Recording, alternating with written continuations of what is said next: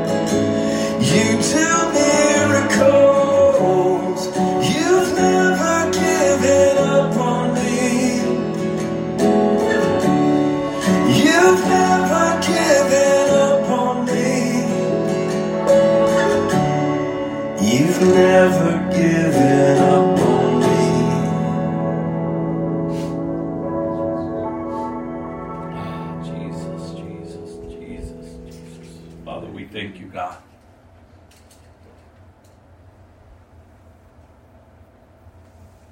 We thank you, God, that it's your desire that none shall perish, but that all would come to the saving knowledge of you, Lord Jesus. Oh, God.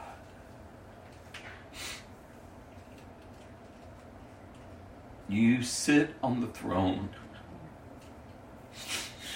interceding for us. God, you are pleased to reveal yourself to us through your Son, Jesus. Oh God, may we stop fighting against you. May we see our need for you, Lord. You are the creator, and we are the created. Apart from you, we are your enemy because of our nature that we're born into. We're all born in sin. But God, you're pleased to draw us to yourself.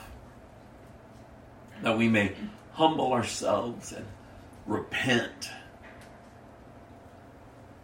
and see our great need for the one in whom you provided, Jesus. And it's only through Jesus that we can be reconciled to you, God. That we could be adopted into your family. That we would be given the right to call you Abba, Daddy. Oh, God. May not one today, Father, remain on the outside. If there's any among us, God, who are not in Christ, who have not been born again, God, may today be the day of salvation.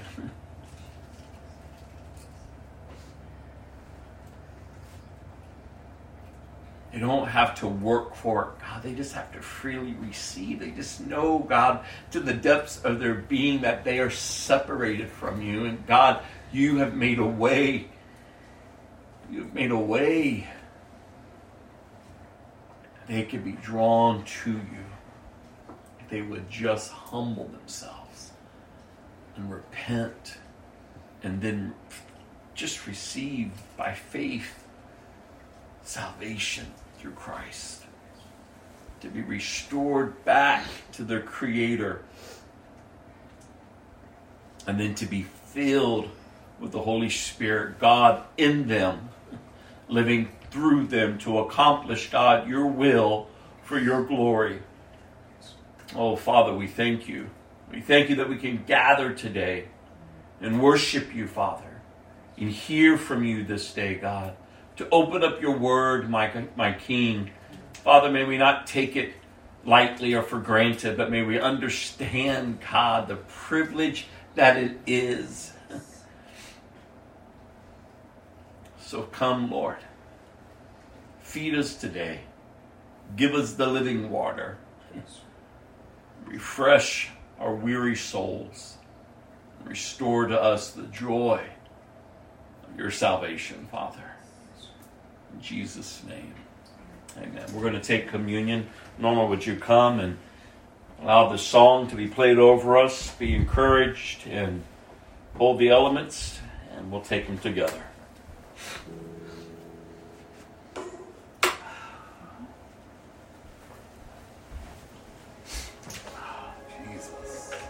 See on the hill of Calvary, my Savior bled for me. My Jesus set me free. Hallelujah. And look at the wounds that give me life. Grace flowing from his side. No greater sacrifice.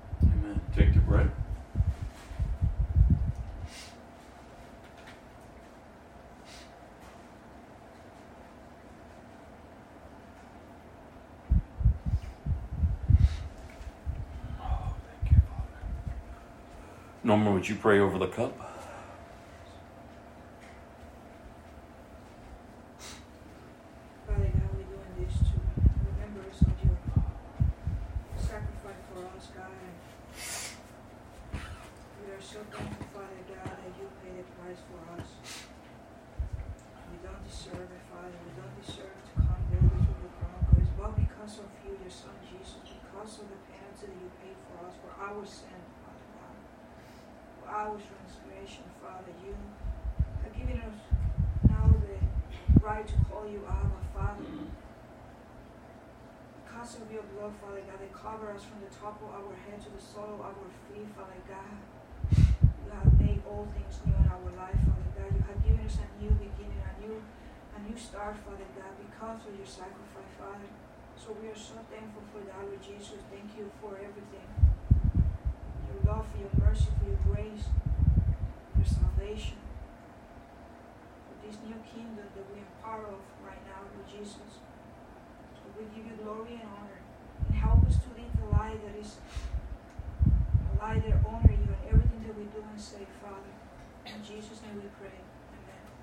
take the cup.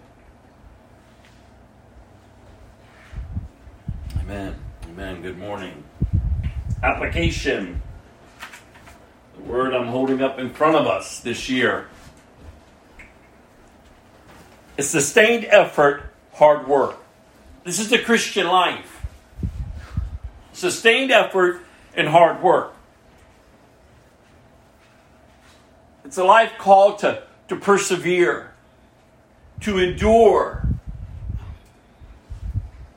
It's not a cakewalk, but it's a life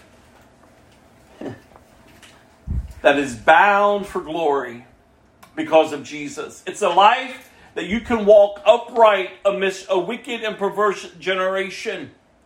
It's a life in which we are told they're going to hate you because they hated me. These are Jesus' words. It's a life that we're called to consider the cost. It's a life that Jesus says if you put your hand to the plow and if you look back, you're not fit for my kingdom. Are you fit for his kingdom? Are you looking back? Because you ought not to if you're a believer. If you're a believer, I can't share this enough to remind us like, do you understand? If, if you're if you truly are in Christ, the newness that you receive because of what Christ has accomplished. The understanding that you are not bound by shame and guilt any longer. No one, it doesn't matter if they throw your past up to you. It doesn't matter if you lay there and remember your past. if you are in Christ, you are a new creation. Behold, all things have been made new. And you say, Well, I don't feel new. Well, stop basing your faith walk on your feelings. You got to walk it out. Just as much effort as you put in to live the old way, you have to put in to live this new way. But here's the good news that effort is not dependent upon you, it's dependent upon Him in you. Because when you come to Christ, you receive the Holy Spirit, God in you. Remember, He's the one that, that gives you the desire and the power. That's what Scripture says. To live it. This new life. This new life that is in Christ. I keep encouraging us and reminding us that you have these three enemies after your soul. You got this realm. The Bible clearly tells us we wrestle not with flesh and blood, but with principalities and rulers in the air of the darkness. You have this realm, the world system, and everything that's a part of it is out to attract you and to lure you from the God in whom you say you believe. It wants you to be dependent upon it. And then ultimately, then you have the flesh, that old man, that old woman. That the Bible tells us that until you take your last breath, the flesh, that old nature, is warring inside you with the Spirit. But don't use that scripture and twist it to give you the right to keep living a sinful life. Because right after we're encouraged to understand that concept, we're told the works of the flesh. And the works of the flesh benefit nothing but death. But death. And we're told all throughout Scripture that those who continue to live according to the flesh will not inherit the kingdom of God. You could tell, you could praise Jesus all day long and still end up in hell. because he's truly not your Lord. He's just a concept in your life. In your life. No, is he Lord? Have you humbled yourself? Have, have you seen who you are? That's why I keep encouraging you as the scripture encourages us. You must know before you come to God that you are an enemy of God. And you say, well, I'm not that bad. No, you are bad. Well, I'm good. I, I keep. No, no, no. Just in and of yourself, your nature does not love God. It loves religion. And that's why there's so many religions. But I've told you, every other religion out there, and I haven't been involved in all of them, but I've been involved with some of them. They all have one thing in common. Some type of portion of Scripture is their base, but they've twisted it just like the enemy does with Scripture. Because the enemy can't create, he only can distort the truth. He can't create, he's not a created being. He only can distort. He's a liar, he's a murderer. He, he deceives people. That's why the, the, the, that the spirit of deception is rising up in the last days before Christ returns. Oh, that we will understand the signs of the time. But that's not for the church to be scared and weak. Listen, the world is out there screaming lies. The church is not to just to be sitting idly by whispering truth. No, we've got to be out there living. We've got to have what our Father has compassion for those who are still apart of him, apart from him. Like we have to understand. Like these people, if they take their last breath today, they're going to end up in hell for eternity. And I've always encouraged you, you need to care more about people's eternity than their temporalness. Life is short. But the good news, this is good news. The Christian faith is not this, this horrible news. Though apart from Christ, people see it that way. The gospel offends. You just living your life godly, you will offend others who are not in Christ. The gospel offends. I shared with you this before. Before I came to Christ, I hated Jesus. I hated the church. I hated Christians. Because I saw no power in their God.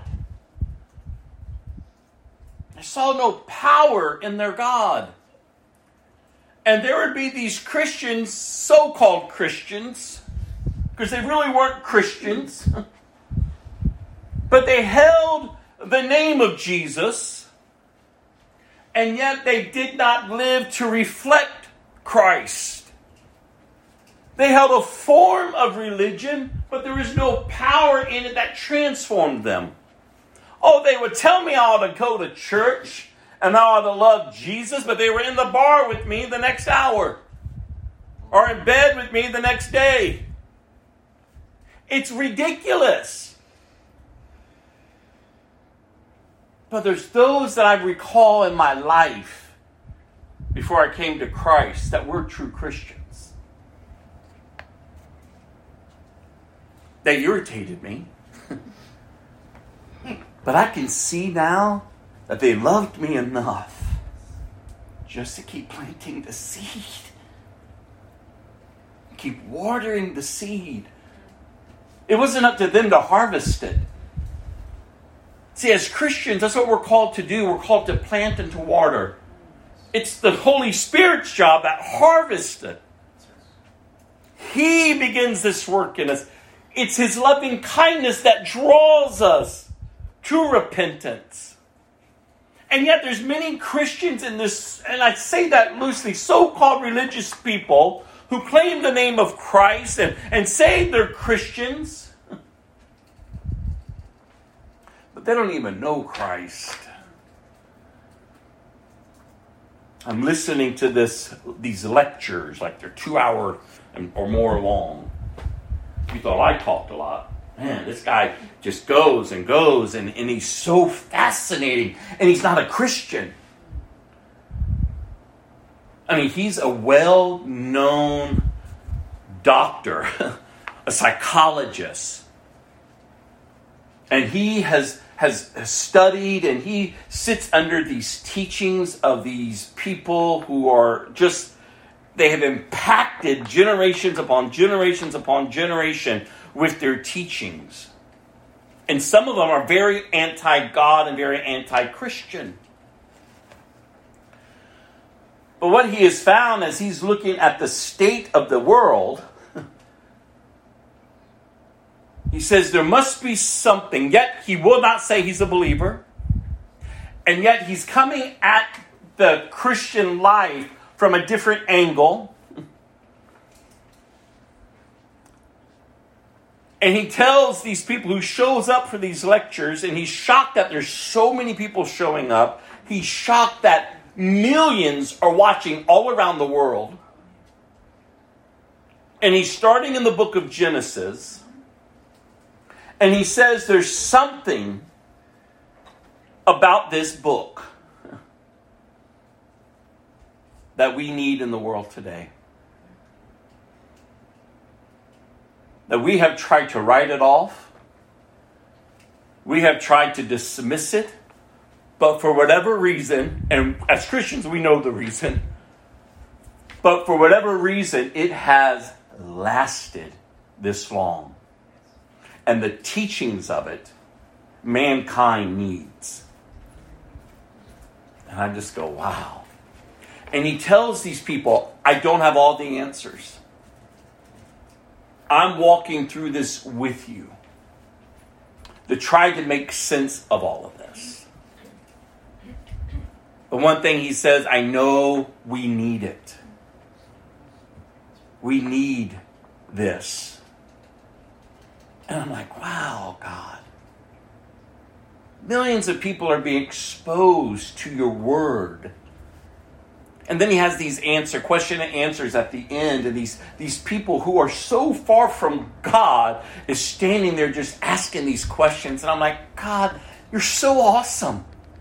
Even if their heart intent is not to come for the sake of, of Jesus, but God's seed, just your word going out, is covering so many people. And oh, how the church. So I started thinking about when, when the Bible says to pray for laborers for the harvest, that the laborers are few, but the harvest is plentiful. Oh, as I'm watching, I'm praying for laborers to come alongside and, and live out truth. There's so many times I just want to scream at, at the screen as I'm watching and be like, oh my goodness, you got so much knowledge, but you're missing. Call it what it is. Call him by name. Call him by name. I said, God, you see, God desires to have us as He originally purposed to be His people and that we will be His God. These Christians back in the old days of my life, these true Christians, they loved me enough to share truth.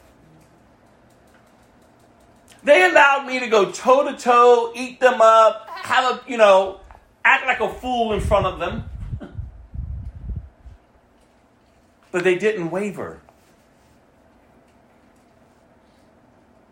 Just go, and I remember them. I just go, wow.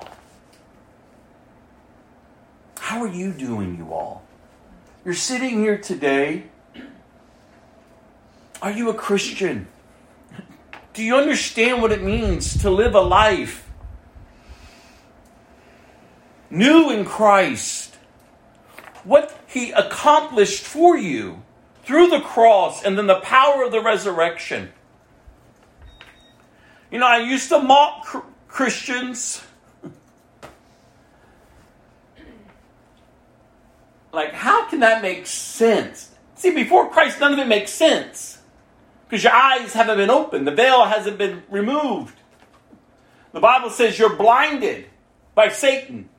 But when your eyes are open, how can you continue to live a life as if your eyes are still closed? How can you continue to claim his name and deny his fame?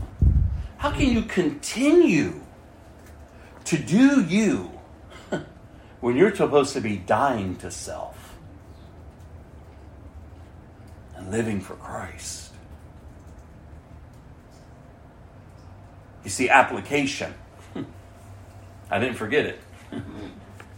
Just had to get back to it. Sustained work, sustained effort, hard work. But again, not in and of yourself, but that dependence upon the Holy Spirit, whom Jesus says, I have to go away so he will come. He is your teacher, he's your comforter, he's your counselor. You see, Scripture says that he begins this work in us and he is faithful to complete it. One of my favorite little prayers when I've gone through seasons of drought, of like, oh God, where am I at? What am I doing? is looking up towards the heaven and saying, God, your word says that you are faithful to the work of your hands. God, I'm the work of your hands. Not because of anything of me, God, because you you called me out of darkness. I wasn't looking for you. And just as it is for me, so it is with you. You're not looking for God in and of yourself. But God is pleased to reveal himself to you, and it's in that revelation that he is revealing to you that either you come to him humbly or you reject him.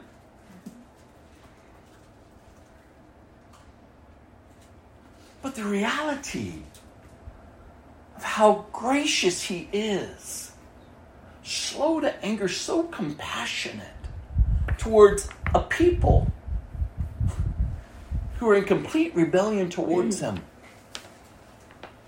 And so, in those seasons that you will go through, that I have been through and will go through again,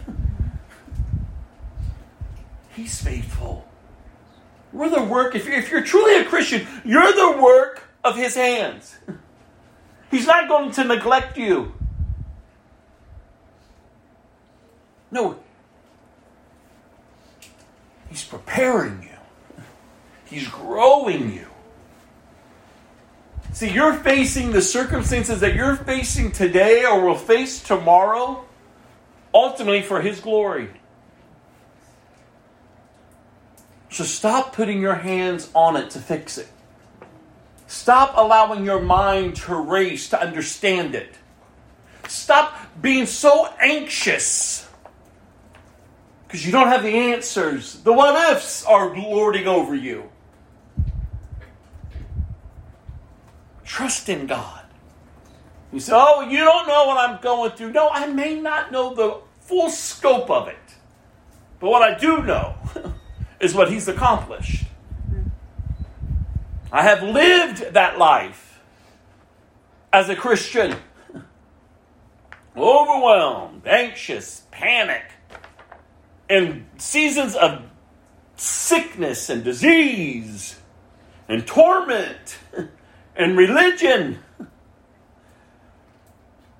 But through it all, He's still God.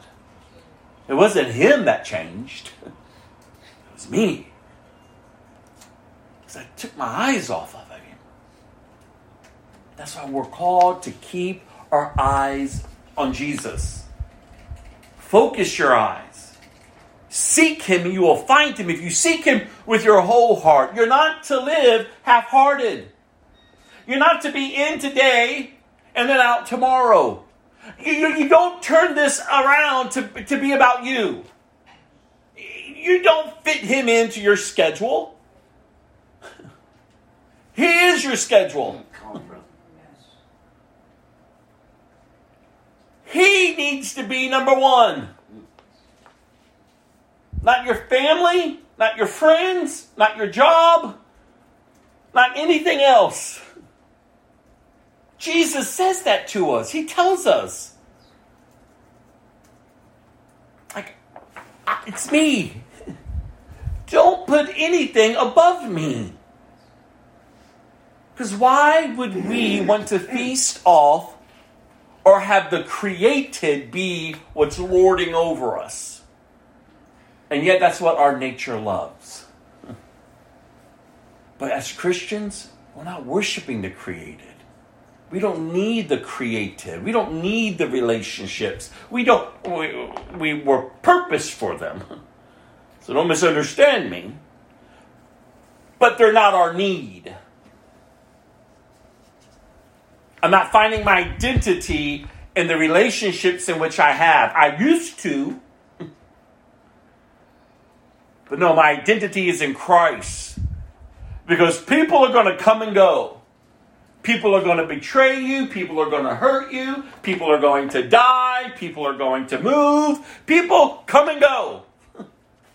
But there's one who says, I will never leave you nor forsake you. I'm with you till the very end of the age. And his name is Jesus. And yet people are searching out there and they're giving their all to these relationships, to these needs, to these desires that ultimately will lead them astray.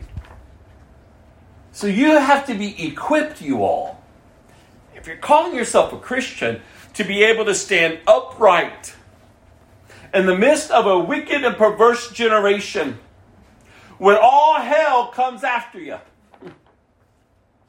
when the world system is screaming at you, and when your very flesh gets enraged and desirous that you were able to stand fully geared up in the armor of God, knowing how to distinguish between good and evil, and to live your life that honors God. And say, I don't belong to you any longer, devil. I don't belong to you, world system. My interest in you, as the scripture says, is gone. And your interest in me is over. And old flesh, you may desire to do whatever, to lie, steal, chill, kill, lust, whatever. But I'm telling you, you don't rule me any longer. I have crucified you to his cross. See, I don't know how you're speaking when you're tempted to lie, when you're tempted to look where you ought not to be looking, when you're tempted to think thoughts you know you ought not to be thinking. You see, you have to push back. It's just not a little prayer you pray and poof, you're a Christian. Onward, Christian soldier. No, you're not going nowhere. You can't even pick up anything because you're run over by everything. No, no, you've got to be a Christian. One who has had an encounter with the living God, who knows their God, and not fully know Him. That's why I love that song from this morning in our prayer time. To know Him and then to know Him more. Because we're not perfected until we are with Him, but until then we're maturing. So, why is it that this easy kumbaya Christianity is flourishing in the lands? Because it's giving you the right to yourself. You hear these stars, these, these celebrities. I'm a Christian, but I support abortion. God loves abortion. Who? Who? I mean, the stuff that's coming out of people's mouths. And I told you last week, I believe it was, there's a movement now in the church to deconstruct the faith, to strip God of his holiness and make him common. And people are devouring that. Why? Because the created will always love the created. But listen, it takes effort, you all, to keep your eyes on Jesus. To keep your eyes on Jesus. I told you there's many times I want to throw my hands up and say, God, this is crazy. Who who, who does this?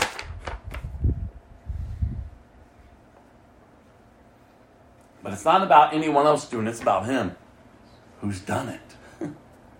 That's why Jesus can say, hey, hey, come follow me. Because He's already accomplished. That's why when He cries out on the cross, it is finished.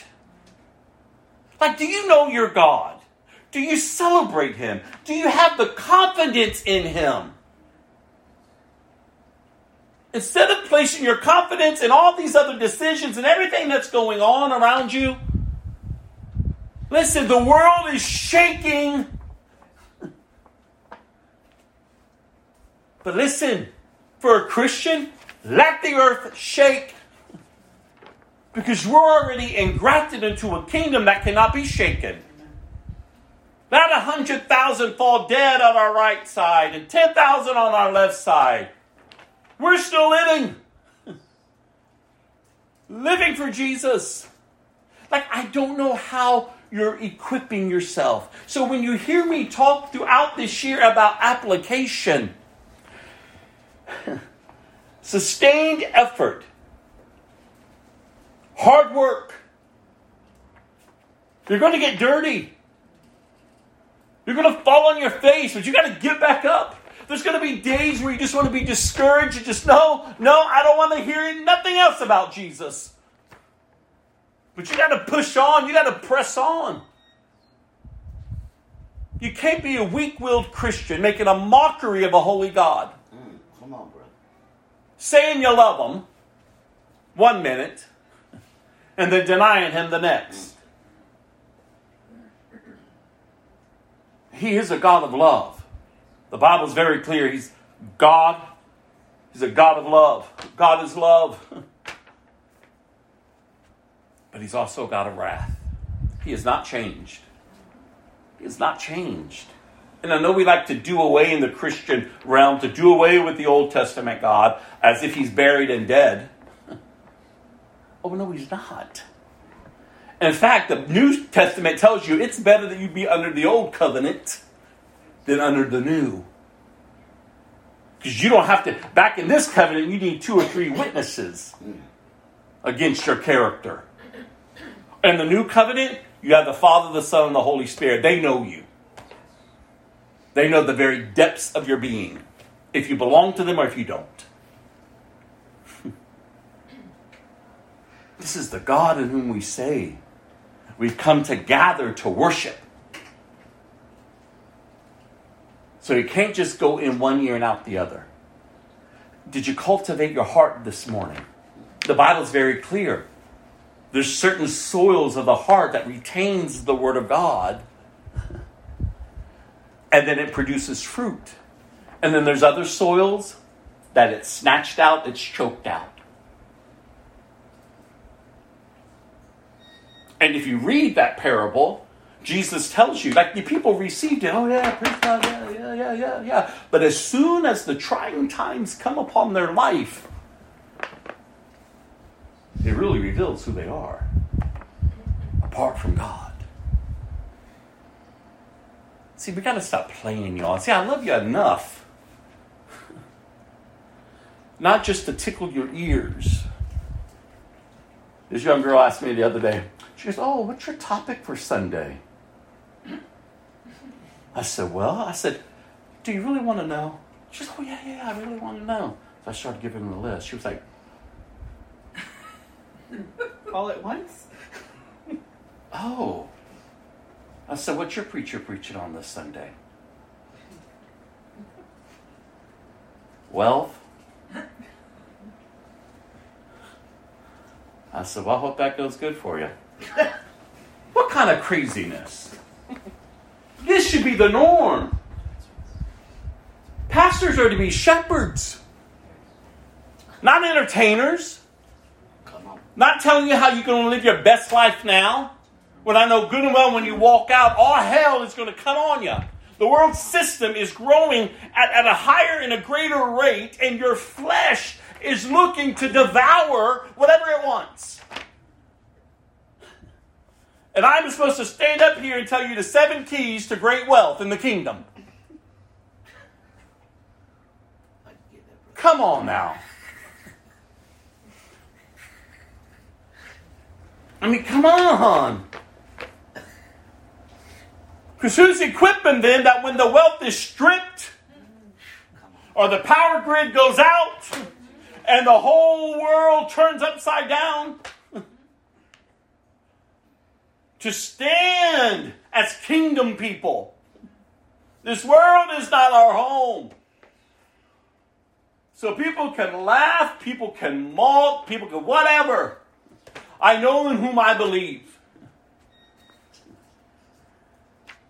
And his name is Jesus, the author and the perfecter of my faith. Oh, I hope you have confidence. So, application comes from the word apply. To give one's full attention to a task, to work hard. So, applying the Bible, applying the Word of God, is the duty of all Christians. If we don't apply it, the Bible becomes nothing more to us than a normal book and a practical collection of old manuscripts. That's why Paul says, Whatever you have learned or received or heard from me or seen in me, listen to what he says to the church put into practice. Put into practice and the God of peace will be with you. When we apply the Bible, God Himself will be with us. the first step towards applying God's word in our lives is reading it. Our goal in reading is not to get to know God. I'm sorry, our goal our goal in reading is to get to know God, to learn his ways and to understand his purpose for this world and for us individually. In reading the Bible, we learn about God's interactions with humanity throughout history, his plan of redemption, his promises, and his character. We see what the Christian life looks like. The knowledge of God we glean from Scripture serves as an invaluable foundation for applying the Bible's principles for life. You know why people keep getting tripped up in their Christian life? They don't know their God. They're still their God, trying to be like God, and just slapping Jesus on their lives. See, when you know Him, when you begin to seek Him, like I told you, when I came to Christ, I knew nothing. All I knew was that I was His enemy. But His great love, He revealed Himself to me. So I said, God, how then now shall I live? I just want to know you. I mean, people thought I went crazy. People thought I went crazy. Ah, he'll be back. He'll be back. Oh, there was many times I wanted to run back. But how could I? Who, what are you doing in my life? Who are you, God? So I sought after him. Are you hungry for the God who is calling your name? To know him, to be known by him.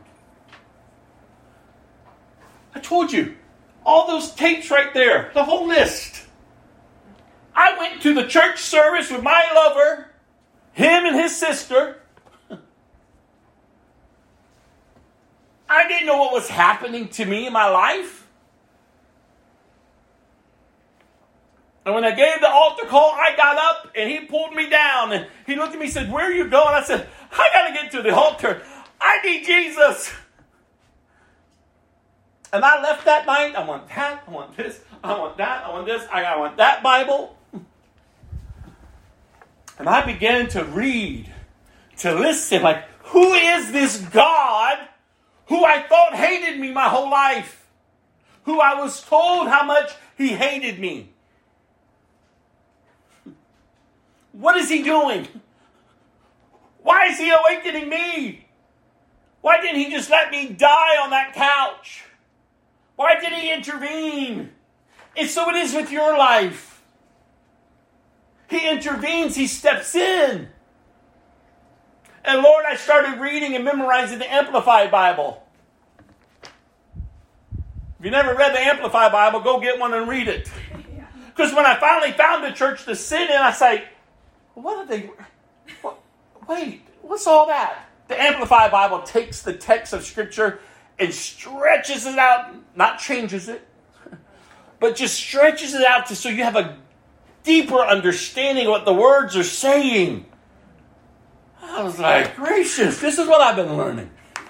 I love the Amplified Bible, but I wish someone would have told me in the beginning.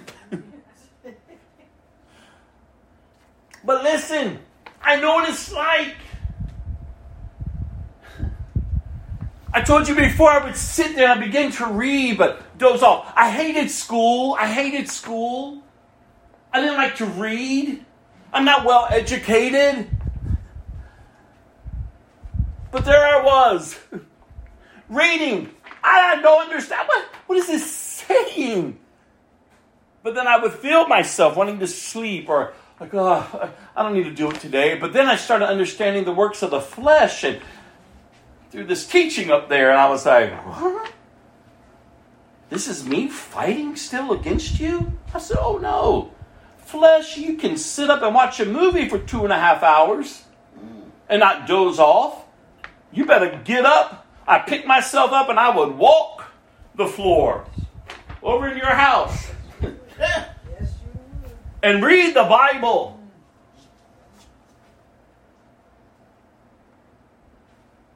I wasn't looking to someone to tickle my ears and make me feel whatever. No, I wanted to know God. Who is this God? I don't know about you, but do you hunger for Him like that? And even in my Christian walk, I told you there's been times where I'm like, I don't want you anymore. Leave me alone. I mean, how crazy is that? Getting out of my car on the highway, throwing my fist up. You made a mess of my life. And I'm cleaning that up because I didn't say it like that. I was cursing God. You're making a fool out of me. I didn't ask for you. I don't want you. These are real moments. I'll show you. I'll show you.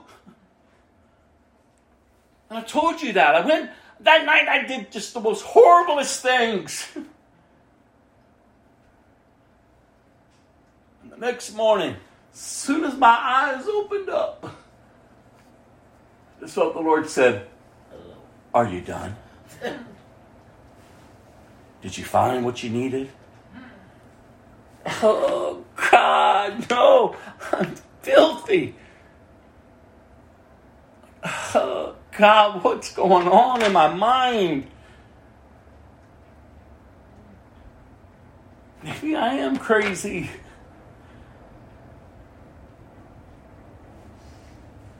I repented and God just loved on me, and I'm just like, ah. See, it's hard work.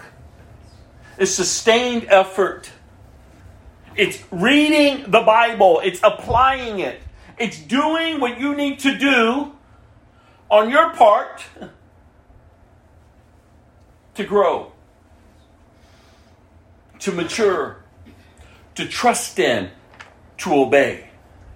Because that's the fruit of application. You know if you're applying God's word and God's truth if you see obedience in your life. If you don't see that you're obeying and you're quick to do whatever, trust me. you're hold a form of religion and you're denying the power of God. And you will stand before the living God and give an account for how you made others stumble. Think about that. The next time you just want to carry on with the office gossip or lie and manipulate the circumstances that benefit you or to give in to your lust and your desires. Come on, we got to get right. We got to get real. There's practical application that needs to take place in your life for you truly to understand the God who has called you out, who He is, and how then now shall you live. So, from reading, our next goal is, is what the psalmist refers to as hiding God's word in our hearts. I have hidden your word in my heart that I might not sin against you. The way we hide God's word in our hearts is by studying, memorizing, and meditating on what we have first read. These four steps read, study, memorize, and meditate make it possible to successfully apply the scriptures to our lives. So, to study, while studying certainly involves reading, reading is not the same as studying. To study God's Word means that we prayerfully devote time and attention to acquiring advanced knowledge on a particular person, subject, theme, passage, or book of the Bible. A multitude of study resources is available, including biblical commentaries and publish Bible studies that enable us to feast on the meat of God's Word. We can familiarize ourselves with these resources, then choose a topic, a passage, or a book that piques our interest and dive in. To memorize. It is impossible to apply what we cannot remember. God, would you just remember that? And when you get the notes, would you just circle it and highlight it? Carrie, put it in bold. It is impossible to apply what we cannot remember. If we are going to hide the word in our hearts, we have to first get it in there by means of memorization. Memorizing scripture produces within us a well from which we may continually drink, especially at times when we are not able to read our Bibles. In the same way that we store up money and other earthly possessions for future use, we should lay up these words of mine in your heart and in your soul. We're told that in Deuteronomy. Create a plan for the scripture verse you would like to memorize each week. I've told you before about having index cards. And on your phone, you can make a note. There's so many tools that you could do to keep them before you. I used to keep the, the little cards in my back pocket. Pull them out when I need them. Read them, meditate upon them, test myself, look at it, flip it over, see if I can say it. Write it out. Whatever was needed, I wanted in me. And then to meditate. Writer and philosopher Edward Burke once said to read without reflecting is like eating without digesting. We cannot afford to eat God's word without digesting it. In the parable of the four soils I was referring to earlier, Jesus tells a sower who goes out to sow seed in his field only to find that some seeds, the word of God, had fallen on rocky ground where they did not have much soil, and immediately they sprung up since they had no depth or soil, but when the sun rose, they were scorched. And since they had no root, they withered away. This, Jesus says, is the person in whom the word is sown, but it does not take root. Psalms 1 2 says that the man who meditates on God's word is blessed.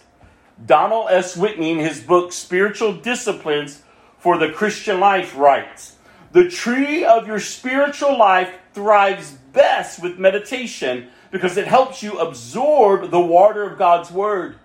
Merely hearing or reading the Bible, for example, can be like a short rainfall on hard ground.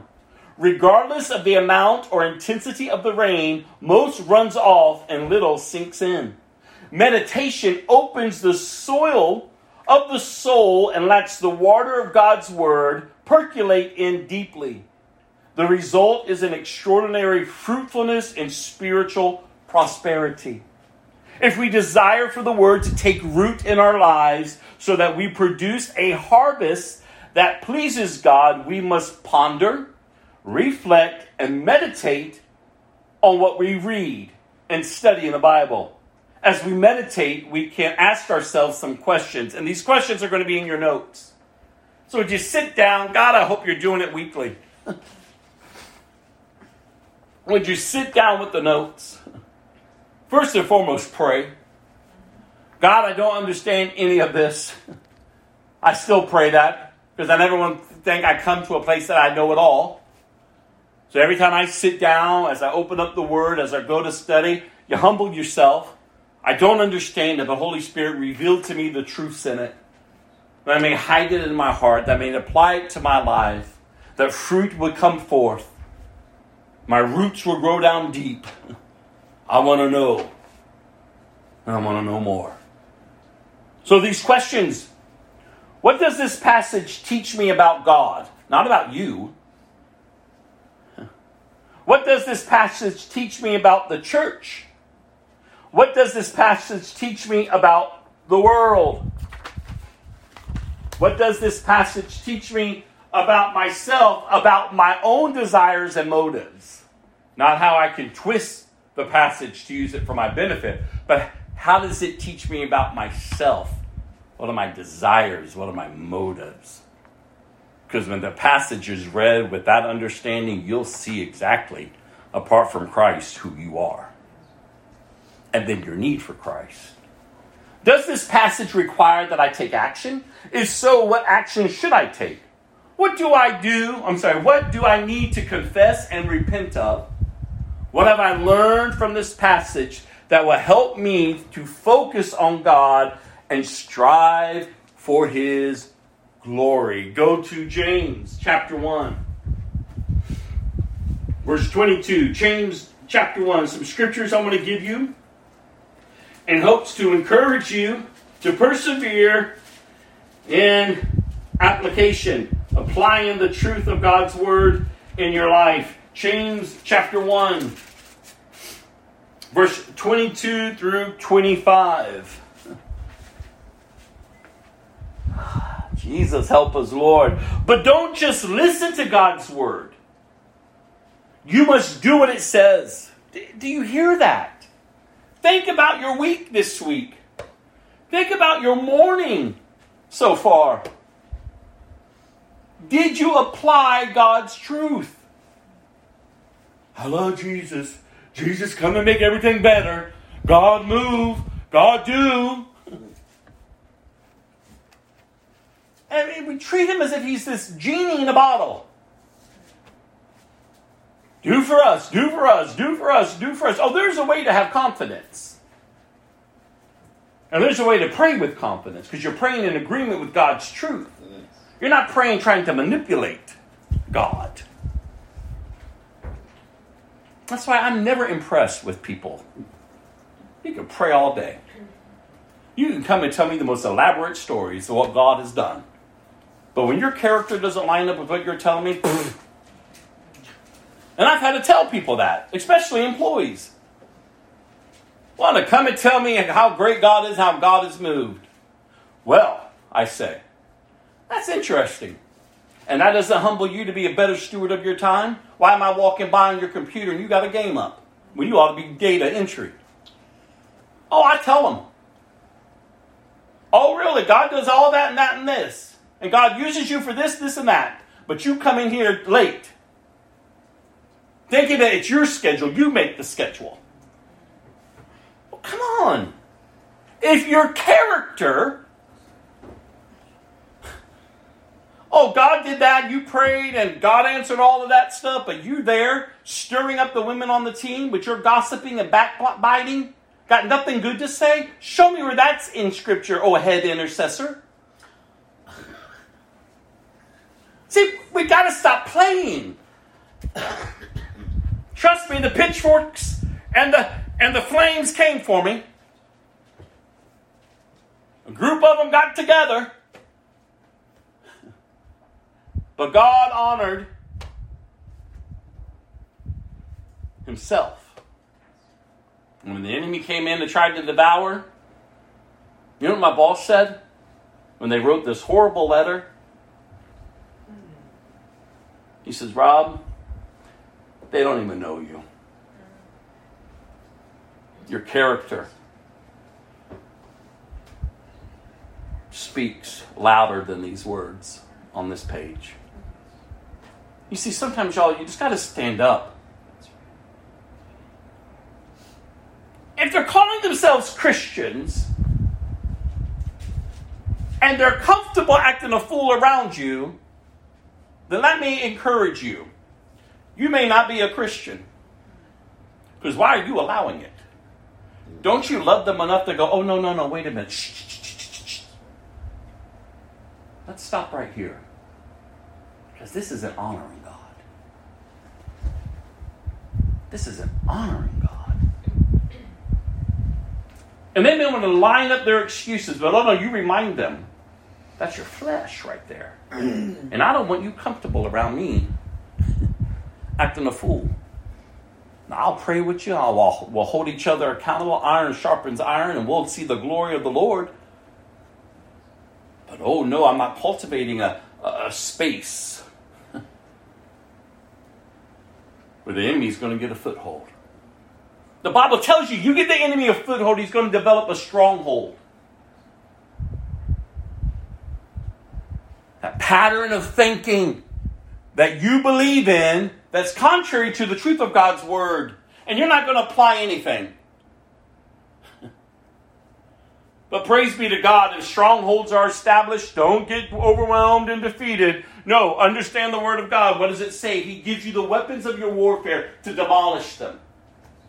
His word, truth. So that you will live and not die. That you would see the goodness of the Lord in the land of the living. That when you take your last breath, you enter into glory. Hmm. and you hear, Well done, my good and faithful servant. Enter in. See, we got to get real. I'm not being mean when I'm saying that to people. I love and care enough about them. I love and care enough about them to see them grow and mature. Like, what on earth? What on earth are we doing? And I love you enough to lay truth before you. And before I can lay truth before you or anyone else, I've got to lay it before myself daily. Same with you, daily. That's why I always tell you preach the gospel to yourself daily, throughout the day. You need it, and I need it more than anyone else. To truly live. Truly live. See, I love it when people see me from my past. They go, What? What has happened to you? You're not the same man. And that's how people should see you. Though they would like to throw your past, though they like to lure you back in the past. No, you're able to stand with confidence in your God and what God has done. I didn't do this. Uh, I would not have chose this. I loved my old life. People say, "Oh, you must have had a problem, homosexual. Oh, you must have, must have." No, I wasn't tormented. I came out young. I loved everything about it. Never wrestled. Never gave it a thought. I shouldn't live this way. No. Even when they were, God hates you, God hates you, God hates you. I don't, I don't believe in that God. And so what? I used to tell God back in the day, listen, buddy, oh, many nights. You can hate me all you want. You can send me to hell for eternity. But the reality is, it's on you. That's why I used to talk to God before I was saved. Because I didn't ask to be born and then be caught up in this weird cosmic fight. so ah, it's not me, it's you. You see how crazy that sounds? But back then, it was my truth. I pondered life. I pondered what this and that and the meaning of life and all, blah, blah. But God is so gracious and kind to reveal himself to you, to me, that we might come to, to love him with our whole being. And then he begins to reveal as the veil is retorn. As I begin to study and read and see his plan and the reason for all this brouhaha, I go, oh God. Jesus, thank you for opening my eyes. And then I saw that I'm just serving the lesser power. What kind of nonsense is this? Do you understand the confidence that you can have when you're talking with others? I don't have to fight with people. I don't have to yell with people. I don't have to go and beat them over the head with the Bible. But how I must live before them is with confidence in my God. That I can look at a group of youth that are into the depths of the depths of the depths of the depths of the occult. And with confidence look at them and say, You're serving the lesser power. Why don't you step over here into the light and understand the greater power? To be able to sit down with people and talk with them. Like, you don't have to beat them over the. You're not Holy Ghost Junior. And you're not going to save them. But get to know them. Give them an opportunity to share what they believe. It ought not shake you to your core?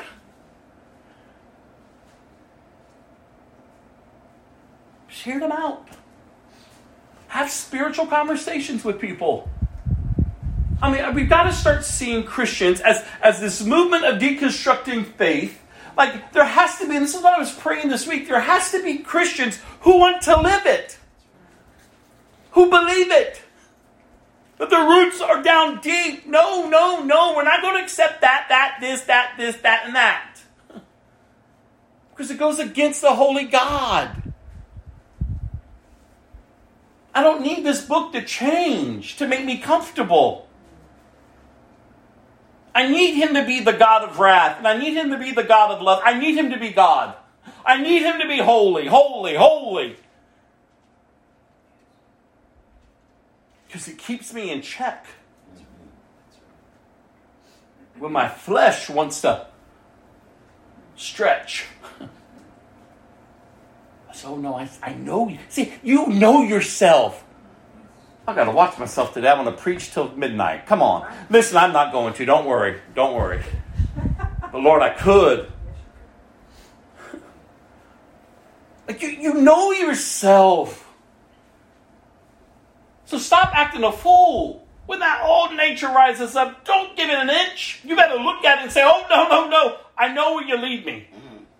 I know what you think. I know what you say. I know what you do. I'm going to remind you. Sometimes you had to pull yourself in the mirror, right, Yvette? I said, Yvette, get yourself in front of the mirror. You got to tell yourself. You got to start writing things on your mirror.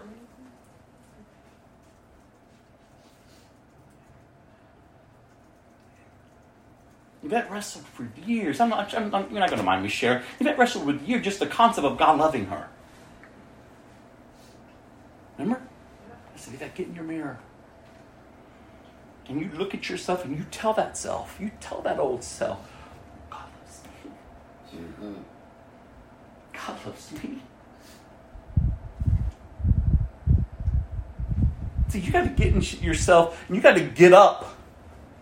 And you got to pull yourself together. When you hear something crazy, I used to, with my little index card in my pocket, I used to carry a little compact mirror.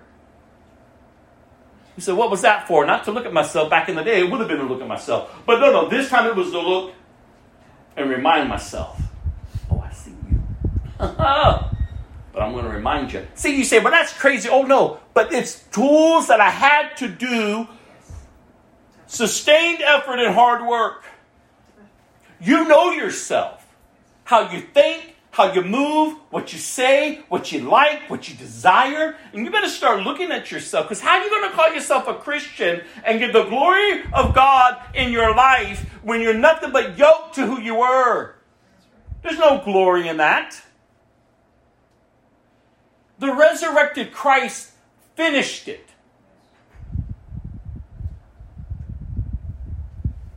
So live as an overcomer.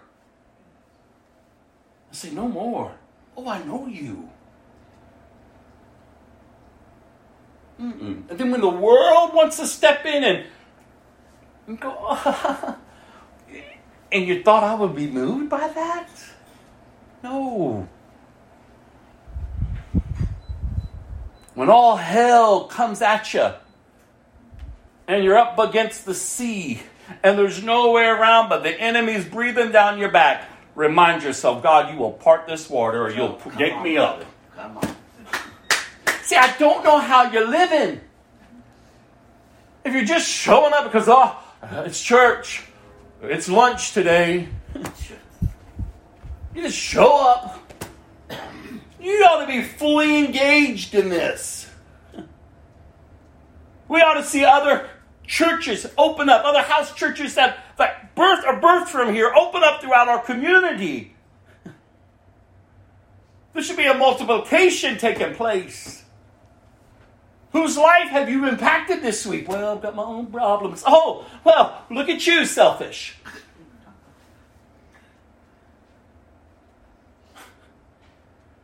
I mean, come on. Either he's God or he's not. What he's done in one, he'll do in the other. Because ultimately, what is his purpose? To have a people that he will call his own, and in return, they will call him their God. And he's distributed all these different gifts among us so that then we come in not expecting to get anything of ourselves, but then how now then can I serve and love others? I want to think of you before I think of myself. Instead of fighting for position in the church, they ought to be fighting on how who's going to serve who first. Just loving on each other. Because that's when the Bible says the world, those who are out there, when they look in, they go, well, that's a strange group of people. But you know what? They love each other. There's something different about them. How do they know that we belong to Him, the Bible says? By our love for one another. Some of the greatest compliments, so many, so many people come in and out here through the years. One of the greatest compliments we as a, as a fellowship can receive and continue to receive is when people say, Wow, you all love each other. Now, Y'all all different. Bunch of kooks. but man, you all are tight. And I felt so welcomed. That's what it should be. That's what it should be. That's how we should be living. Because we are applying God's word. We're just not listening. Don't forget, we're still in James chapter 1, verse 22. But don't just listen to God's word. You must do what it says. Otherwise, you're only fooling yourself. For if you listen to the word and don't obey, it's like glancing at your face in a mirror. You see yourself, walk away, and forget what you look like. But if you look intently, intently, but if you look carefully, intently into the perfect law that sets you free, and if you do what it says and don't forget what you heard, then God will bless you for doing it. For doing it. Listen, this is who we are now. Go to 2 Timothy chapter 2. 2 Timothy chapter 2, verse 15. Again, scriptures to encourage you to persevere in application. 2 Timothy chapter 2 verse 15. Oh God, highlight it, circle it, do whatever, get it before you. Look at listen, we keep looking at scripture and I keep telling you as these scriptures that we're hearing on application to all verbs. And they're actions that you are to do. God's already done it. You just got to get in agreement with God. Listen, I keep encouraging you. Okay, so you can't make it Wednesday nights. I don't know what keeps y'all from not coming on Wednesdays or joining on Zoom. Okay, so you can't make it Friday nights. All right, fine. We all have busy schedules. Things are going on. But there has to be some night that you're sitting down with either me or someone in this fellowship and say, I'm hungry, I gotta, I gotta learn. come sit at my house or I'll come to your house. like there's a way in which we ought to be living and connecting and, and, and hungering. Get ready. Here we go. 2 Timothy chapter 2, verse 15. I hope you're there. Work hard. Work hard. Who? You. Work hard so you can what? Present yourself to God and receive His approval. Be a good worker. One who does not need to be ashamed and who correctly explains the word of truth. Remember I said earlier about shame? Like, I'm telling you, I lived that. I lived it in the world, I lived it as a Christian. But oh, let me tell you something. When you really get free from shame and guilt, that's why I love the story of the woman at the well. She went to that well in the midday heat. she couldn't walk with the other woman because she was so burdened by shame carrying her jugs. Because the town folk knew her character. Other women didn't want to associate with her. I can, I, I, can, I can imagine her posture. The shame and the guilt. And yet, the shame and the guilt didn't move her to, towards freedom. Because she was still shacking up. So she just lived this shame bound guilt life, just making it every day. Just making it every day. All of a sudden, she's at the well. This man looks at her and says, Give me a drink. And the man Jesus, a man being a Jew, she's a Samaritan, he shouldn't even be talking to her. They, the Jews look down on them like dogs. And not only that, she was a woman. He shouldn't have been there alone with her. Mm, come on. But see, he breaks every barrier to get to you. and they have this conversation. She's quick to turn it to a religious conversation, making it about religion. And Jesus, all there, I just want you free, daughter. Listen, go get your husband. I don't have a husband. Oh, Jesus says you're right. The man you live with, well, you've been married so many times, the man you live with isn't your husband. Oh, Jesus, be sensitive. no. And that woman left that encounter with Jesus. Oh, not bound by shame and just get, oh no. She stood straight up. You said, How do you know? Because I've been bound by shame. I know that position. But I know when that was lifted up off of me, woo! And she ran back to the city who scorned her, talked about her. Here comes the whore. All the filth. They talked about her. They know her past. They know what she's done. She's filthy. She's dirty. And once she come running up here all upright, ah, and you remember what she says? Come, come with me, come here. This man that told me everything about myself. I've heard you all talk about me. She didn't say that, but I can only imagine. But this man just told me my own business. He's the Messiah. And the whole town ran out. And I love at the end when the town folk says, We believe not because you said, because we know. She went back and she told the very people who wanted nothing to do with her. That's beautiful, you all. So the next time you want to have your little pity party, oh my poor life, would you pull yourself in front of the mirror? And remind yourself Jesus met me right here in my mess. Right here in my whoredom. He stepped right in. And he said, Son, daughter, would you get up from there? Follow me. Work hard. Work hard so you can present yourself to God to receive His approval. Why do you think at the end He says, Well done, my good and faithful servant? Enter in. Or you'll hear, Depart from me. I never knew you. But we did all the works in your name, but I don't know you. You understand? There's going to be people at the end. Have all your works, have all your religion, do all your stuff, but that's all it is.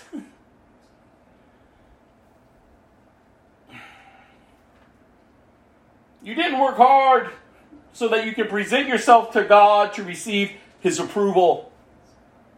Be a good worker. And remember, you're not working for salvation. So don't get twisted like the enemy likes to come in. Remember, he can't create, he only deceives. So he tells people, Psst, work harder. You're a Christian. Psst. Oh, you don't measure up. You to do this. Get more involved. This. And he deceives us. He, he runs us amok like a dog running in a circle, chasing our own self. Is that what God has for you?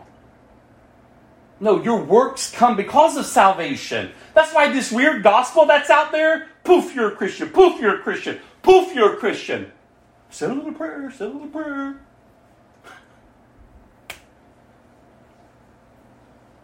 And you keep living however you want,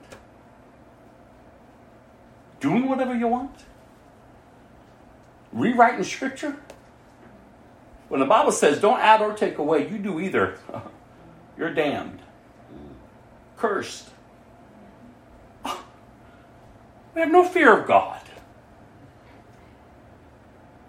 Oh, don't get so work based. So, you're not working for salvation. You're, you're already saved because the work was done through Christ. That's why this message is so liberating. The concept of this God who, who sent forth his son to a rebellious people so that they would live and not have to endure his wrath. He took the wrath that you deserved. He made a way. He did this. It's all him. That's why we can't take any credit. So we don't work. No. But because of salvation, works come. That's why the Bible can tell you faith without works is dead. And where there's no faith, there's no God. The Bible tells you you can't please God without faith. So I don't know how your faith walk is.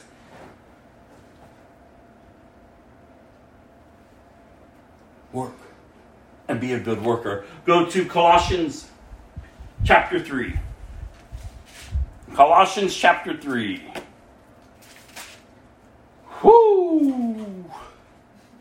Verse 16. Let the message about who? Christ, the Bible says. Let the message about Christ in all of its richness. Ah, fill your lives. Teach and counsel each other with all the wisdom he gives. Sing psalms and hymns and spiritual songs to God with thanksgiving. And we're even carrying on to verse 17. I'm going to add that for me, Carrie. And whatever you do or say, do it as a representative of the Lord Jesus Christ, giving thanks through him to God the Father. This is everything. Oh, no one can live that way. See, we start making excuses, okay? Not everything is spiritual. well, then you keep your temporal. Because I'd rather walk in the Spirit than to gratify my flesh. See, there's a way in which you're called to live, you all. Stop being yoked to yourself. It's hard to die, but this is the walk. So I love that song. A lot of y'all missed some good worship this morning if you weren't here for it. Get up out of that grave. See, you have to go to the grave in order to obtain the resurrection. It's not about me, myself, my wants, my feelings, my desires, blah, blah, blah, blah, blah, blah. everything else I want to identify with. You understand the confusion that's going on in our world today? They're mutilating kids. Because little Charlie woke up and wanted to play with a doll. Or little Abigail woke up and she wanted a truck. So we'll slap a penis on her. This is what they're doing to kids. Where's the church? Embracing it. The majority of churches are embracing it. And you stand up and say, hey, wait a minute, they. I just told you about Matthew. Not Matthew from the Bible, this guy. He's facing prison time because he went on an interview. He didn't talk about conversion therapy. He just said how Jesus delivered him from homosexuality, and they arrested him. Now he's facing prison time. This is over in Malta. It's happening in Canada. They want to pass laws here. I told y'all. At some point, just me and Norma sharing our past, our testimony, we could end up in jail.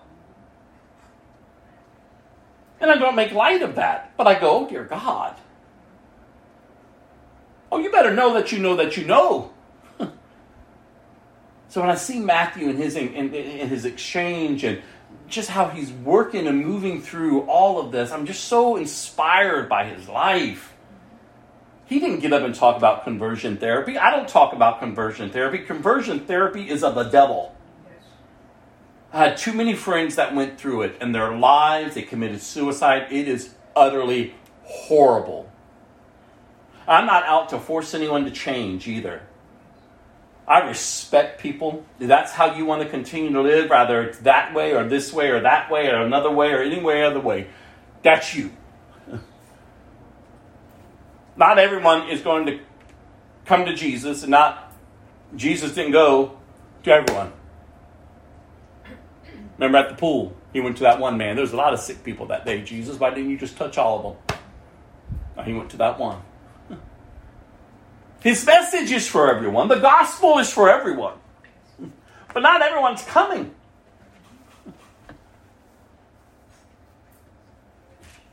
So I can love people, you can love people right where they're at, and you can encourage them to be the best in that. But leave our kids alone. Don't start pushing your craziness because you won't want me to push my craziness. Because you look at me and crazy, I look at that crazy. And what we're doing nowadays, I don't know how you're living. The culture, the darkness, the level of deception rising up, the platform is being laid. I keep telling you, for the Antichrist to step out. Oh, we're not to shake and quiver. No, we're preparing for our bridegroom to come. So it should be encouraging you. So then let this message about Christ fill your lives and rejoice in it. Rejoice in it. This week's term, we probably won't get to our scriptures walking through, but that's okay. We'll get to them next week. But this week's term, this theological term, I'm sharing you these terms so that you go back, you get the notes, you read them. If you still don't have a, a grasp on it and why it should impact your life, you should be picking up the phone or texting or emailing, doing something.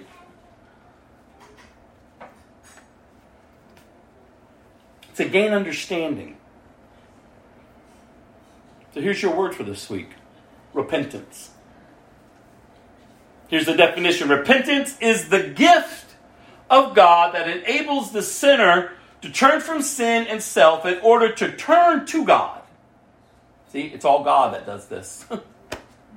it involves, oh God, hear this, a real change. Do you understand that was the mark of a believer when the church was born? And it hasn't changed. The mark of a true believer is transformation. It's a transformed life. You tell Jesus you're one. But again, if your character, if your life isn't transformed, blah, blah, blah, blah, blah, it means nothing. It means nothing. It involves real a real change of mind and results in a changed life. Repentance is motivated by God's undeserved kindness. It's all have to do with Him, you all. Remember what Scripture tells us. How does He transform us? By changing the way we think. The battlefield is the mind. Isn't that right? it's all going on, but that's why we're taught we're taught to take thoughts captive, to bring them into the obedience of His Lordship. You can just be driving down the road, and all of a sudden this thought comes, and like, oh wow, where did that come from? Don't give it thought where it came from. You know where it came from. Get it and bring it underneath His Lordship. Well, I don't know how to do that. Well, learn. This is work, you all. Have you ever heard your Christian life taught this way before? This is how you're supposed to be living. Not just going along, kumbaya, oh, we're all going to heaven. Who? Well, you know, Jesus. No, stop making him some weak willed, limp wristed man. He's God. You can't do away with the Father because the Son came. And that's what a lot of people want to do. Well, Jesus came, so, you know, God's not that God of wrath. Let's not talk about sin or hell. I've always told you, I want to get back out on the streets, y'all. I'm just telling you, like, I used to be on the streets, and for years I've been shut up in this house. But God is pulling me, and I sense it more and more each and every single day. But when people used to try to go toe to toe with me on the streets and say, What kind of God would do this? What kind of God wouldn't? Is the question. See, you can't let people intimidate you. Know your God. Honor your God. And don't be those weird Christians out there trying to turn over tables. You're not Jesus. And you ought to honor where you work. You ought to honor the establishments in your, that you're in. You don't have to disrespect them. You don't have to try. Well, I'm a Christian. I listen. When they told Jesus to leave, he left. You don't see him turning over the tables then. No, he turned over the tables in his house. So if you want to turn over stuff, you want to fight with people, you want to carry on and act a fool, do that in your house. Because I'm sure that if you're going to act ugly, so super spiritual and religious and all oh, Jesus and I'm going to stand here, you ought to do that in your home. Because I'm sure if I went into your home and I asked the people how you are among them, or if I know you I already know your character, I can tell you you're making a fool of Jesus out there. See, there's a way things ought to be done. You can have confidence and you can speak with the certain with, with a certainty, not because of anything of yourself or your knowledge, just because you know who he is. People are ignorant because they don't know their God. Do you know your God? If I went around and I said, hey, hey, hey, Tell me about God. What is it that you know about God? What are you going to say? Please don't give me some weak willed God. He's full of grace, he's full of mercy. But don't you dare make his grace to be the license for you to continue to sin when it was sin that he came to defeat and to destroy. Woo! No, no. Grace is the power to transform, and His mercy. Oh God, His mercy. You even understand what that means. You understand what you've received His mercy. Because if you don't understand mercy, you haven't seen yourself as an enemy yet. You haven't seen yourself as an enemy to His throne. We want to play games. That's why this is where I'm going to end, though I will talk about the Heidelberg Catechism. I want to talk to you, and where so over the past few months, I've been sharing with you scriptures that showed us what God must do for a sinner in order for them to become a Christian. We're going to move on from that because I gave you an exhausted list of scriptures. And now we're going to begin over the next few months until the Lord tells me to stop. We're going to start understanding the attributes of God, His character. And listen, you can't, well, you can run out now if you want. Yeah, you, you want to leave, you can leave. Because all I'm going to tell you is everything you've been hearing over these times and these times that you dragged yourself to church, listen, you're responsible now. The Bible says it's best that you have never heard mm. than to hear and did nothing with it. So I'll give you the opportunity if you need to step out. Because you're about to hear about the character of God. You're going to start learning of the attributes of God and who He is. Because you can't remain ignorant. I can't remain ignorant. We need Him now more than ever. Do you realize what we've just come through as the people of this earth? Endured a plague three years ago. Do you know, I sat there the other night and I was like, God, all those people who died and still dying.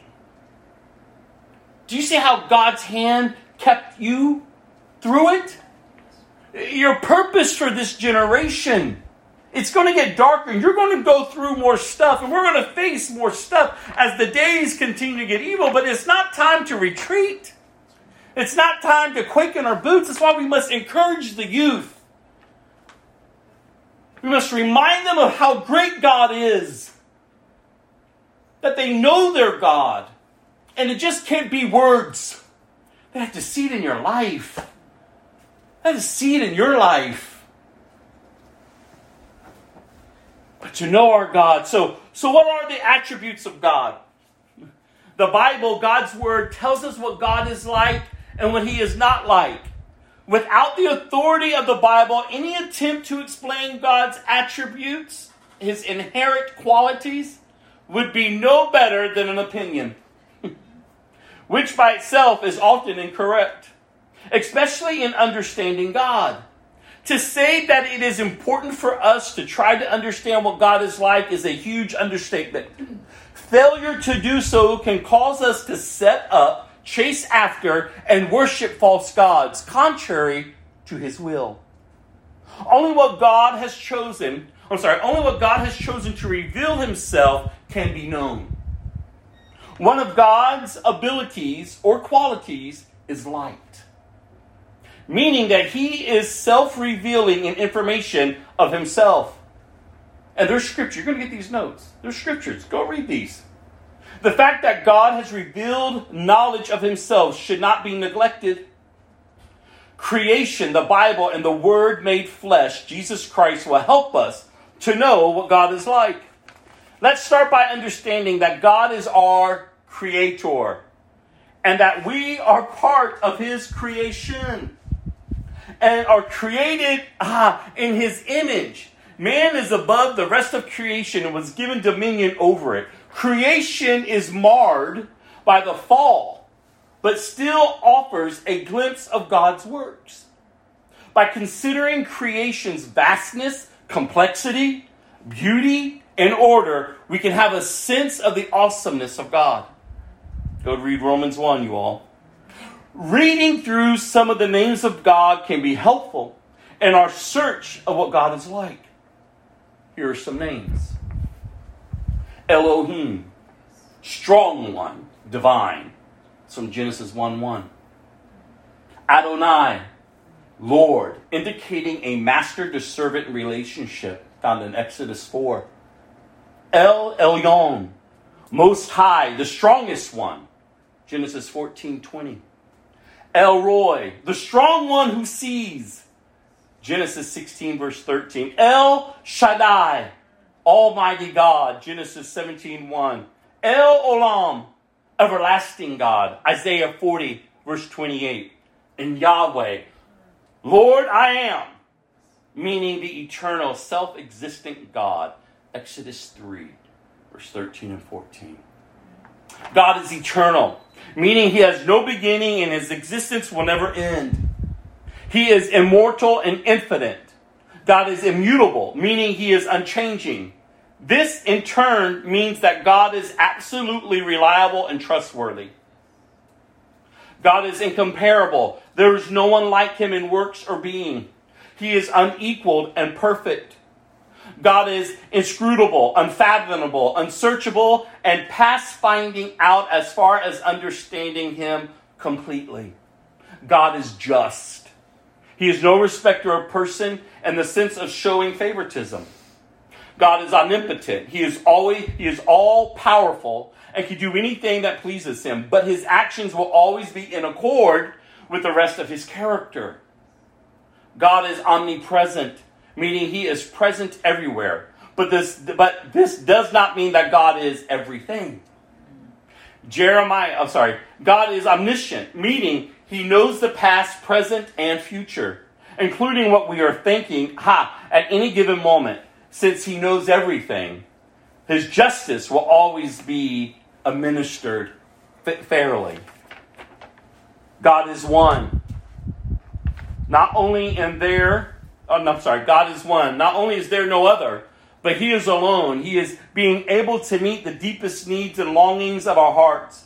God is alone. God alone is worthy of our worship and devotion. God is righteous, meaning that God cannot and will not pass over wrongdoing. It is because of God's righteousness and justice that, in order for our sins to be forgiven, Jesus had to experience God's wrath when our sins were placed upon him. And don't get confused. God is three Father, Son, Holy Spirit. So when it says here that God is one, it's not stripping away the Trinity. What it's saying is that there's no others. He's not one among many. he is the only one. He is the I am.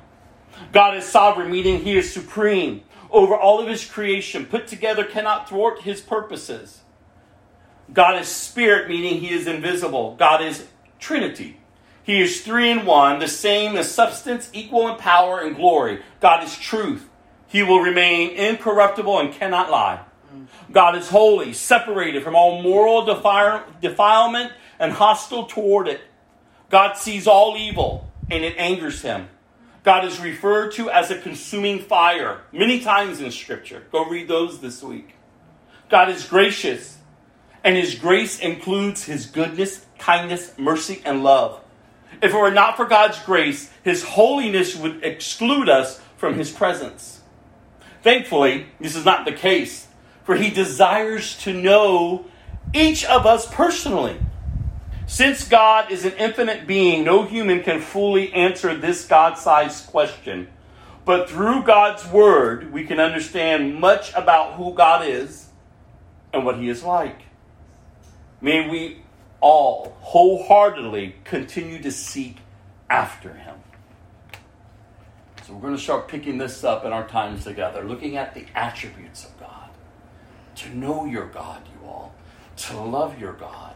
Because remember, we're to be the people of God doing the will of God for the glory of God. We'll end today with a Heidelberg Catechism. Lord's Day 43. Here's the question. Again, these are tools that I'm placing before you, hoping that you'll pick up and begin to, no matter where you're at in your walk with faith, in faith. Some of you could be infants, some of you could be senior saints, some of you could be in between. Some of you may not even be in faith at all. But no matter where you're at, I know this about God. He'll meet you right there. So you're not growing to, to meet man's expectations. Oh, I gotta do this, or we're looking. No, because then you're looking. Listen, you just got to start dealing with the lies that you believe and start placing them with truth. That's why I always tell you. You hear people say, Well, I'm not going to go to church anymore. I, I don't feel like I fit in. What kind of nonsense? That's exactly what the enemy wants. You to out. Get you out. Know, you ought to say, I may not fit in, but by God, I want to know this God. I may not be living up to one who does, but I know as far as I've heard, He'll humble me. He'll get me to a place where I'll call upon Him. Reminds me of this lecture that I'm listening to. All of these non I mean, and it's millions throughout the earth are listening to this. And they're not Christians. I'm sure some Christians are listening, but the majority of them, they're educated philosophers. I'm like, God, aren't you something? Aren't you something? That even the well educated people are now beginning to take a look and say, what is this book? What is it? And ultimately, I pray it just not be what is it.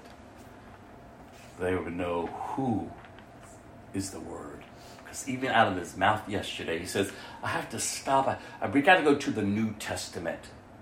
When John writes, In the beginning was the Word of God. And I go, Oh Lord, please, please, God. Like God is going to end up doing something in these people's lives. I'm like, Lord, we're going to have some educated people who are going to be so confident in the God that they know this earth is not going to know what to do. Because God is going to humble them and bring them, I believe this, to their knees, and they're going to begin to start proclaiming the gospel. Because you can't seek Him at that deep level that they're heading and not finding. Lord's Day 43. So I'm giving you these tools, you all, to know your God. What is the aim of the ninth commandment? Oh, you need to hear this. Perk up. Listen to this in our closing. That I never give false testimony against anyone, twist no one's words, not gossip or slander, nor join in condemning anyone rashly or without a hearing, rather in court or everywhere else. I should avoid lying and deceit of every kind. These are the very devices the devil uses, and they will call down on me God's intense wrath. Sit on that for a bit. The next time you want to spout off. I should love the truth, speak it candidly, and openly acknowledge it. and I should and I should do what I can to guard and advance my neighbor's good name. Oh, there's a lot of scriptures for you. Oh, did you hear that today? What is the aim of the ninth commandment? That I never give false testimony against anyone. And twist no one's words, not gossip or slander, nor join in condemning anyone rashly or without a hearing, rather in court or everywhere else. I should avoid lying and deceit of every kind. These are the very devices the devil uses. Remember, he's the father of lies, and you feel comfortable? You feel comfortable just spouting off, living in your weird world. See, too many of us, for the time apart from Christ, we live in a false sense of reality. we made up good stories. We know how to present. We know, oh, everyone look, look. You have good stories.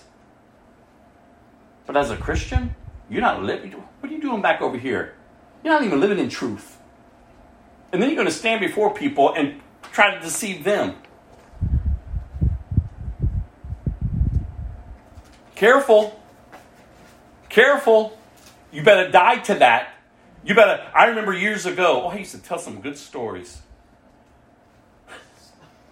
I could, I could put on a show and a flare and a heartbeat. I could tear you down with my tongue in an instant. I don't boast in that now because I dare not do it now. But I remember coming a Christian. I think it was you and I, Gilda, sitting in Studio Stars or whatever that restaurant was at Universal. And I was about to unleash some gossip. And I went to speak like the Lord was taking my tongue. And trust me, that old nature, it wants to. You can't tame it, but he can. So just stop it. Stop living in a world that's not real. Be mentally healed. Stop the nonsense. Because you're basing your identity off things that aren't true.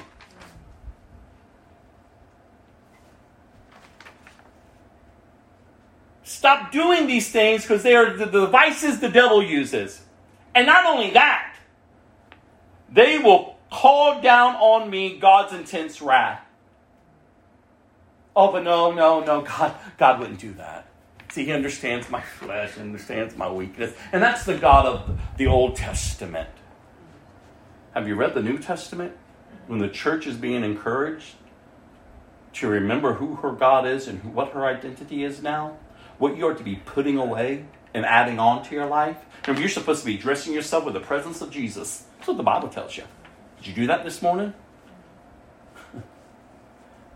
oh, Rob, this it can't be literal. Oh, it's not? Well, then what is it? Is it a figurative? Oh, if you want to, maybe, maybe today, maybe not. Come on. Who lays down their life to run in circles for nothing? Stop, stop it with yourselves. You stop it.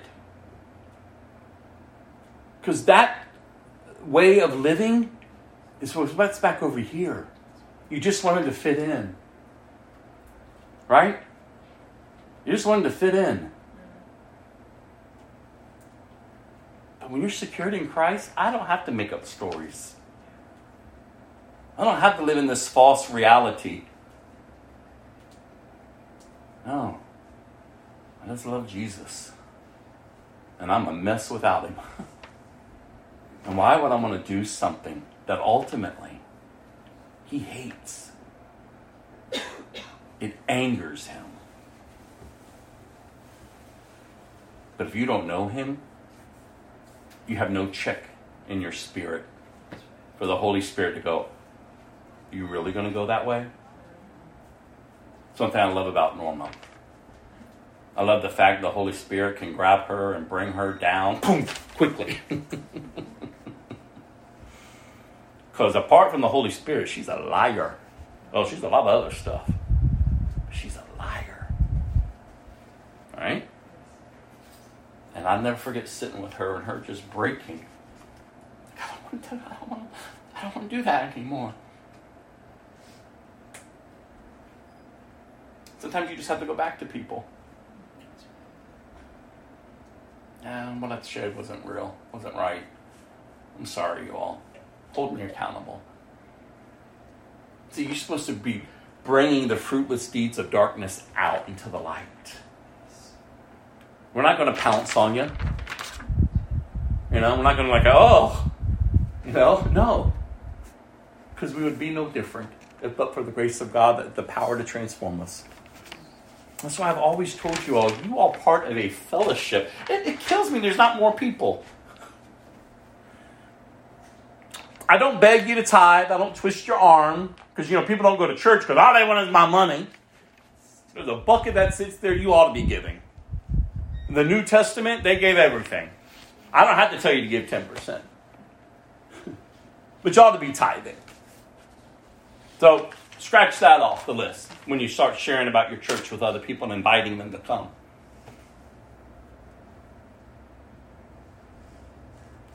I'm not going to perform or dance you. You're just going to hear the Word of God. You're just going to be held accountable to the standard that God has set, not man. And ultimately, come as you are. And remain coming as you are. Now, we're not going to let you call yourself a Christian. but we'll give everyone the opportunity to sit here to respond. Remember those strippers? Lena's mother? Her friend? Get off work and come up in here. Mm-hmm. Come on. Remember they gave him the Bible? Y'all remember that day? Roger and Jackie were here. Were you here that day?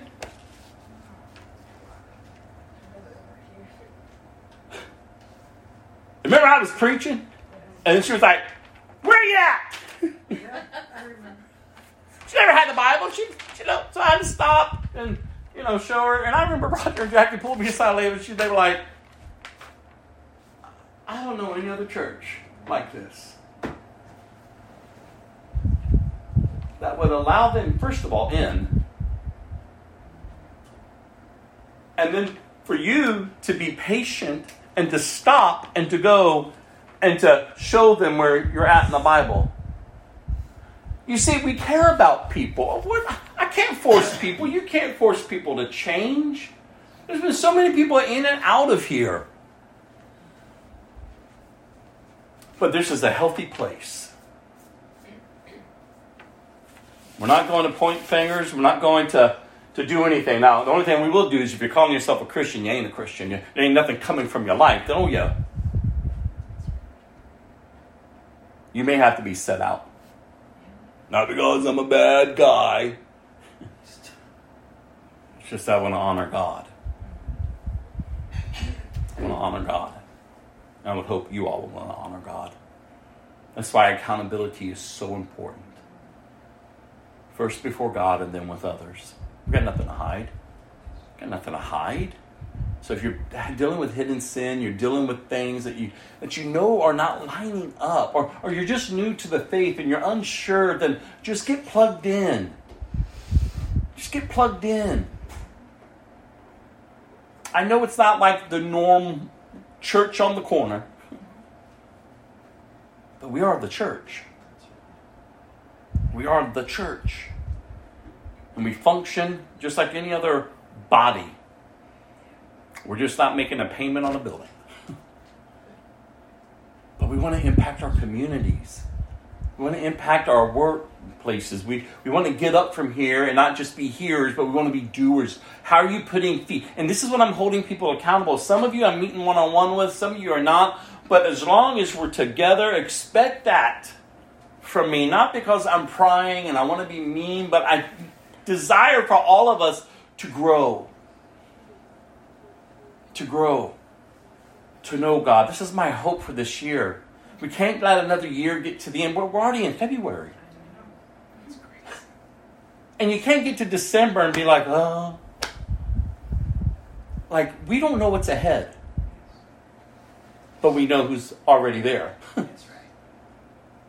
and there's a level of confidence that I hope to see come up in all of us that our hearts and our lives would change, and that we would become a people who want God to move in our generation and want to be used of God.